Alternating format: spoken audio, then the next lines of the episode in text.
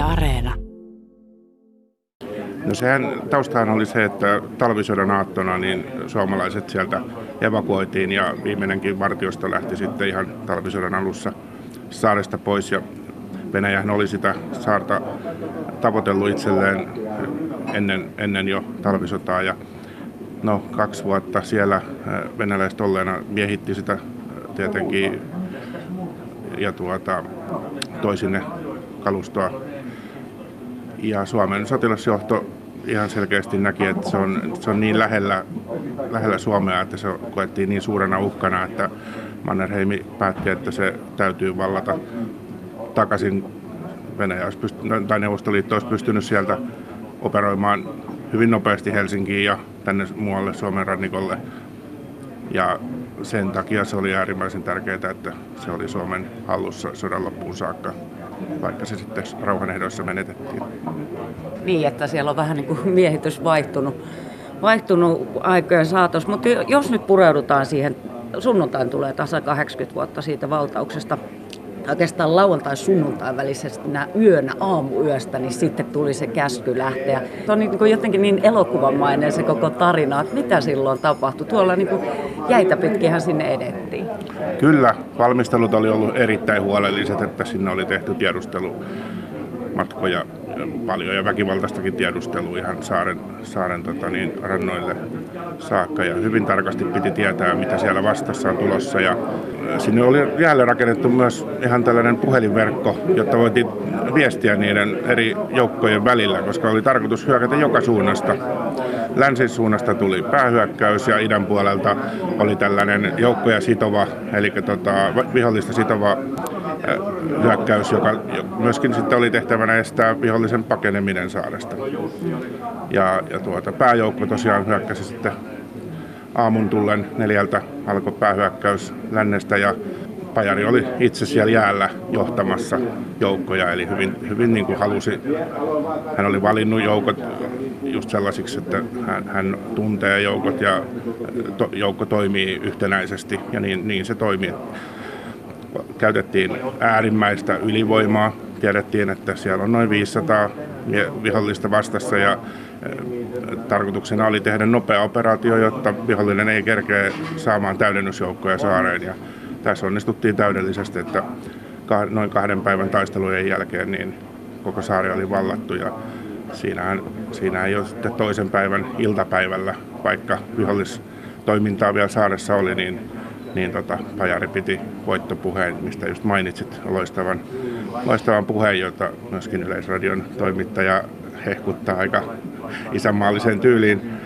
Niin tota, ja ilmavoimat kunnioittaa tapahtumaa ylilennolla ja näin, niin, niin tota, paraati pidettiin jäällä siinä Suursaaren edustalla ja tarina kertoo, mitä va- varmaa ei ole, mutta että siinä joukkojen alla olisi ollut miina, miinakenttä, ja, mutta yöllä oli sitten lumisateen lumisade oli sitten jäädyttänyt sen lumen pinnan niin kantavaksi, että se, se tuota, jäi sitten tämä miinakenttä toimimatta, mutta ihan varmaa tietoa ei ole, mutta tällainen, tällainenkin tarina on. Ja tosiaan sitä vihollistoimintaa saaressa oli, että sekin olisi voinut tietysti joukolle tehdä, tehdä tuhoja, mutta hyvin kävi.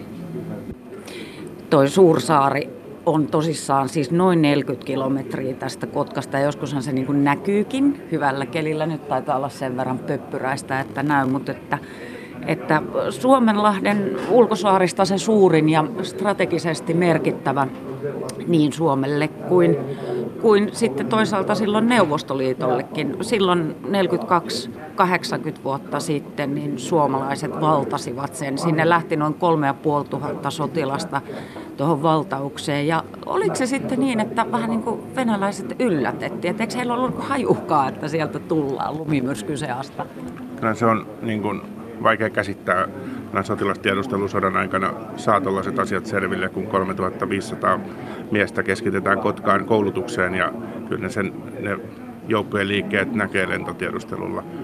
Mutta ei ne sitä ollut uskonut, koska kyllähän, kyllähän se siinä sitten selvisi, mitä hyökkäys onnistui koska olihan saaressa kuitenkin niin paljon tykistöä, että ne olisi saanut jään, jään sitten rikottua ja tehty, tehtyä siitä hyökkäyksestä mahdottoman. Olihan ne havainneet Haapasaaren luona tämän ryhmittymisen. Mutta se, se havainto tuli niin myöhään, että ne ei kerennyt enää sitä lisäjoukkoja sinne saada. Ja Tytärsaaressakin oli vain tuhat miestä, että sekään ei olisi riittänyt, mutta ei niitäkään saatu enää avuksi. Ja oliko nyt niin, että 30 lentokonetta saatiin, saatiin sitten tota avuksi, tai ainakin suomalaiset tuhosi 30 lentokonetta valtauksen aikana, niin, niin niistäkään ei sitten ollut enää apua. apua että tota, se, oli, se oli Suomen, Suomen sota onnea, onnea siinä kohtaa, että venäläisillä ei ollut siellä tarpeeksi vastusta. Niin, että aika ylivoimainen oli sitten myöskin se Suomen hyökkäys. Kyllä, ja yllätysmomentti säilyi loppuun asti, että se mikä oli tavoitteenakin, että tämähän oli tämä koulutusoperaatio Kotkassa niin myöskin hyvin suojattu ja suunniteltu, että siitä julkisesti puhuttiin, että se hyökkäys on tapahtumassa jossain päin kannaksella. Ja tota, se, ilmeisesti se onnistui sitten tämä, myöskin nämä hämäysoperaatiot. Mm. Ja sitten ehkä niin kuin kruununa kaiken tarkan suunnittelun päällä niin oli sitten ne keliolosuhteet, eli, eli tota, semmoinen lumimyräkkä, niin sen turvin niin sit suomalaiset pääsee etenemään sinne, sinne Suursaareen. Kyllä jo sivumyötäisessä vielä ja tuota, sehän tietysti vihollista häiritsee, jos vastaan tuulee, tuulee voimakkaasti.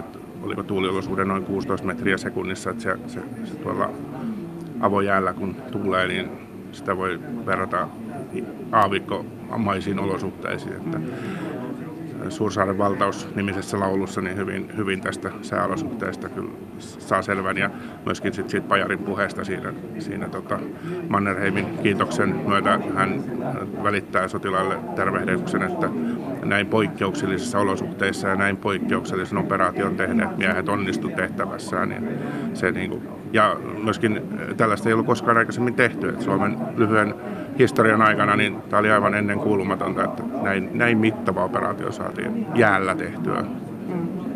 Kyllä tässä olisi niin minun mielestä ihan elokuvan ainekset.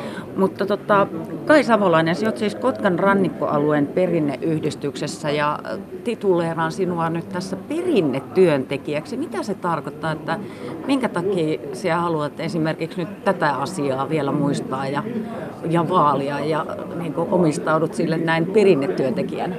No kyllä se vaarin perinne niin kuin, ja perintö velvoittaa ja se tarina ei saa koskaan unohtua, niin kuin tosiaan laulussa sanotaan, että muistot ei himmetä saa. Meillä on tässä t- hyvää työtä tekee tämä Kotkan rannikkoalueen perinneyhdistys. Kaikki ne tapahtumia kunnioitetaan, tehdään vierailuja erilaisiin kohteisiin. Se on hyvä toiminta, siihen kannattaa liittyä. Ja nyt, nyt tuota, niin uusimpana viime vuonna perustettiin Etelä-Kymenlaaksoon sotien 39-45 perinneosastot. Ja tässä Kotkan Kymin Pyhtään perinosasto on nyt käynnistymässä. Itse olen siinä viestinnästä vastaavana ja, ja tuota, tarkoituksena on siinä vaiheessa, kun näistä veteraaniyhdistyksistä voimat hiipuu, si- siinä vaiheessa me ollaan valmiita ottamaan toiminta niin kuin hoito- hoitoon, autetaan toiminnan järjestämisessä. Seppele tulee laskea kunniamerkeille, sankarihaudoille juhlapäivinä jatkossakin, että pidetään siitä huolta ja se, että tämä tarina, tarinasta kerrotaan tuleville sukupolville. Se on tärkeää. Tässä kun ollaan aiheesta puhuttu etenkin just tästä Suursaaren valtauksesta, niin on tullut ilmi, että tämä saattaa kuitenkin monilla olla vähän semmoinen kipeä ja vaikea aihe, josta ei välttämättä halutakaan puhua. Se olet kuitenkin toista mieltä.